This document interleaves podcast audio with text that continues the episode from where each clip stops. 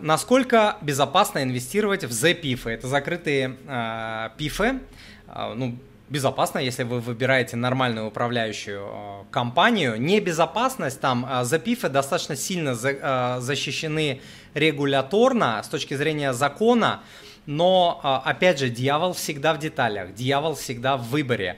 А, есть запифы, которые прибыльные, есть запифы, которые а, убыточные за один и тот же период. Вы возьмете, допустим, там 5 бпифов, запифов и так далее, там 3 из, один из них будет там супер прибыльные, два более-менее, а три могут быть вообще там убыточными.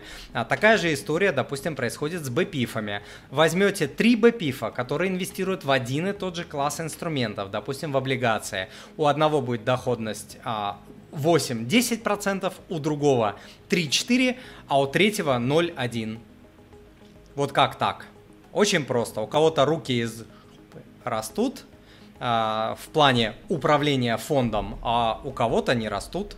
Вот, запив – это активно управляемая история. Вот попадутся вам достойные, талантливые управляющие, что-нибудь заработаете. Попадутся там э, лошары, какие-нибудь лошатами кантары, то э, не заработаете.